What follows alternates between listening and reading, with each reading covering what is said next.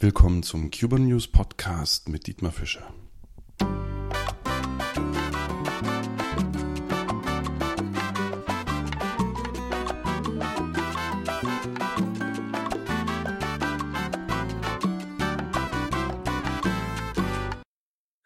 Liebe Kuba-Fans, heute beschäftige ich mich mit dem Thema Sicherheit in Kuba, also wie gefährlich ist Kuba?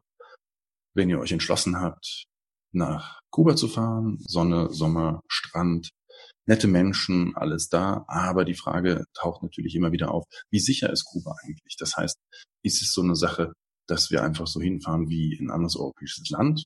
Oder müssen wir da aufpassen? Müssen wir da mehr aufpassen? Wie ist das? Deswegen habe ich da ein bisschen drüber recherchiert, um euch jetzt hier einen Überblick zu geben, worauf ihr euch einlasst.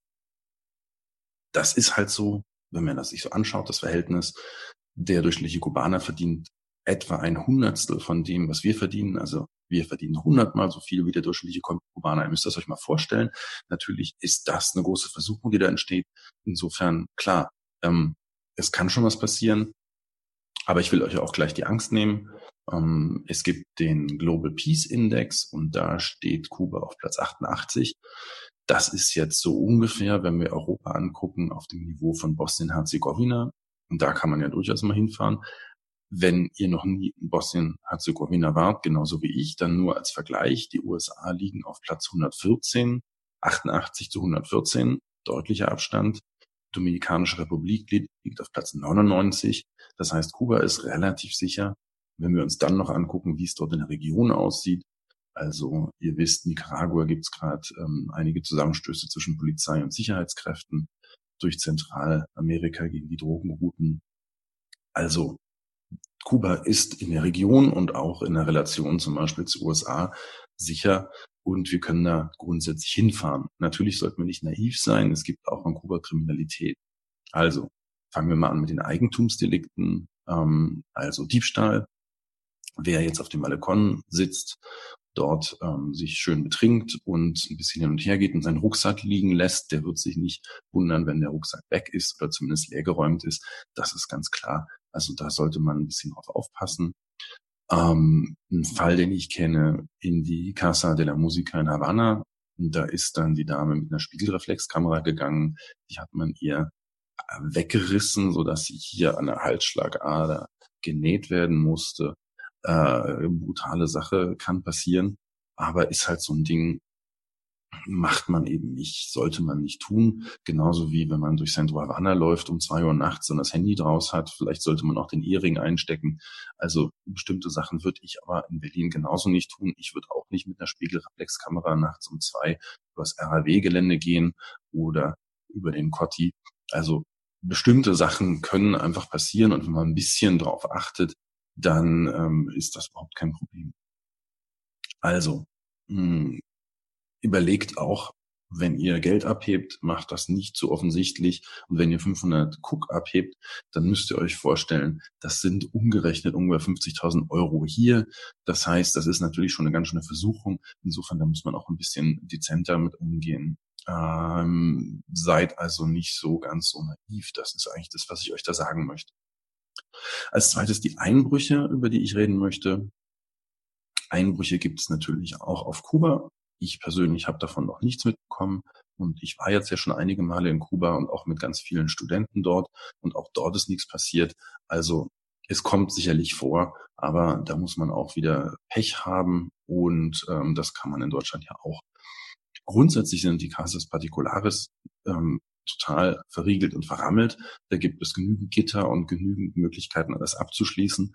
Klar, das sollte man auch nutzen. Also wer naiv ist und, und äh, nach rausgeht und das ganze Ding nicht abschließt, der muss sich nicht wundern. In den Hotels ist es so, dass da stark kontrolliert wird, wer reingeht. Ähm, das ist teilweise ziemlich krass. Wir sind ja dort mit der Sommerschule. Da sind kubanische Studenten und deutsche Studenten zusammen und wir sind typischerweise im Hotel Havana Libre, weil die eine Kongress-Area haben da ist es so, dass bestimmte unserer Mitarbeiter, kubanischen Mitarbeiter, ähm, nicht einfach in die ähm, Hotelräume gehen können und zum Beispiel da einen Beamer rausholen, weil kontrolliert wird, ob sie Kubaner sind und wenn sie dann erwischt werden, dann kann das teuer werden. Also insofern auch in Hotels wird sehr gut darauf geachtet, dass da niemand reinkommt, der da nichts zu suchen hat. Zu Teil 3 der Polizei. Wer durch Kuba läuft, der sieht überall Polizisten. Ähm, Kuba hat eine hohe Polizei Polizeipräsenz, was für uns als Touristen natürlich sehr praktisch ist. Ähm, kleine Anekdote dazu. Es ist in Kuba üblich, dass die Polizisten nicht dort eingesetzt werden, wo sie herkommen. Das soll verhindern, dass sich Korruption bildet. Das heißt, in Havanna hat man typischerweise Polizisten aus Santiago de Cuba etc., das heißt, für uns, die wir also ein bisschen Spanisch sprechen, die haben einen krassen Akzent. Das ist schwer zu verstehen. Und deswegen mein Tipp auch generell, unabhängig davon, sollte irgendwas passieren, ihr könnt die Polizisten immer ansprechen, müsst allerdings ein bisschen Spanisch können oder wenn was passiert ist, zur Polizei gehen und dort ähm, idealerweise jemand mitnehmen, der Spanisch kann und der euch übersetzen kann. Das hilft ungemein weiter. Schnell bearbeitet wird das Ganze auch nicht dort, das ist klar, das ist halt, geht alles seinen karibischen Gang, aber man hilft euch durchaus weiter. Also meine Erfahrungen mit der Polizei sind nicht negativ. Was euch natürlich mal passieren kann, ist, wenn ihr mit der Kubanerin im Arm über den äh, Malecon läuft, dass ihr schon mal nach ähm, Unterlagen gefragt werdet. Es geht eben darum, die, die Prostitution einzuschränken. Und wenn man sich anguckt, was da alles passiert, Haiti, also Prostitution ist echt ein Problem und man versucht dagegen vorzugehen, indem man eben auch kontrolliert. Ja, dann kommen wir nochmal zum Betrug. Das ist so die Alltagskriminalität, die Kriminalität des kleinen Mannes in Kuba. Wie gesagt, haltet euch vor Augen, wir verdienen hundertmal so viel. Da ist die Versuchung natürlich relativ groß, wenn es um, sagen wir mal, Zigarren geht, die ihr in einem Geschäft kauft. Also da gehen 100 COC über den Schreibtisch. Das sind dann etwa 10.000 Euro. Hm, da ist natürlich schon eine Versuchung da. Also, es gibt natürlich Betrug und zwar nicht zu knapp. Da muss man einfach mal die Ruhe bewahren und sagen, ist halt so. Klassische Fälle, die passieren können, ist, euch wird zu wenig Wechselgeld rausgegeben. Es sind mehr Cocktails auf der Rechnung oder zusätzliche Speisen. Ähm, es ist auch noch so, dass nicht alles in der Tüte sein kann. Das heißt, ihr kauft vier Schachteln Zigarren und da sind nur drei drin. Sowas kann halt mal passieren. Da müsst ihr einfach mal die Augen aufhalten. Es gibt da verschiedene Sachen, die passieren können. Wichtig ist, dass ihr immer kontrolliert, dass ihr nachzählt. In einem normalen Laden muss immer alles ausgepreist sein. Das heißt, wenn ihr eine Wasserflasche kaufen wollt, da muss ein Preis dran stehen. Wenn da kein Preis dran steht, dann wisst ihr schon, die versuchen euch über den Tisch zu ziehen. Insofern fragt nach dem Preis, beziehungsweise geht davon aus, wenn ihr jetzt wirklich durstig seid, der kostet da nicht ein COC, die kostet zwei. Das ist alles immer noch okay. Hm, ihr könnt einen kleinen Rahmen sagen, okay, das ist Trinkgeld, macht also keinen Aufriss für 20 Cent das lohnt sich einfach nicht. Das, äh, das macht euch mehr Stress. Ihr müsst einfach davon ausgehen, dass es halt eine gewisse Trinkgeldsteuer oder sowas. Das ist eben da. Was wichtig ist, packt euer Kopfrechnen aus. Das heißt, wenn ihr da mit sechs, sieben, acht Produkten im Supermarkt steht, dann rechnet zusammen, was das Ganze kostet. Und wenn ihr das wisst, dann könnt ihr das Wechselgeld nachzählen. Und dann sehen die auch schon, dass ihr euch äh, nicht über den Tisch ziehen lässt und geben euch entsprechend raus. Ähm, Auspreisen, falsche Auspreisen, das falsches Auspreisen habe ich nur einmal erlebt und zwar ähm, im Duty-Free-Shop von ähm, Varadero. Und ähm, da waren wirklich die Sachen falsch ausgepreist. Nun hat die uns überhaupt keine Rechnung geben wollen. Was ihr aber haben müsst, wenn ihr irgendwo fliegt, da kriegt ihr diese Tüte, diese verschweißte Tüte und da müssen eben auch eine offizielle Rechnung rein. Sonst wird die euch abgenommen, wenn ihr umsteigt, was wir in Paris gemacht haben. Insofern haben wir darauf bestanden, eine Quittung zu kriegen. Dann hat sie also ähm, ihre handschriftliche Quittung rausgeholt, die wir nicht akzeptieren wollten. Im Endeffekt hat sie dann angefangen, äh, noch eine echte Tipp, äh, Kassentipp, äh, also in die Kasse reinzutippen, äh, eine Quittung.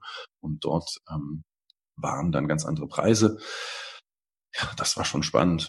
Ähm, Im Endeffekt haben wir dann ein bisschen Geld gespart dadurch, dass wir darauf bestanden haben. Also insofern besteht auf eurem Recht, ihr kriegt das schon und ähm, normalerweise hält sich das alles in Grenzen. Wie gesagt, ein bisschen kreativ sein, ein bisschen flexibel sein, ein bisschen Kopf rechnen.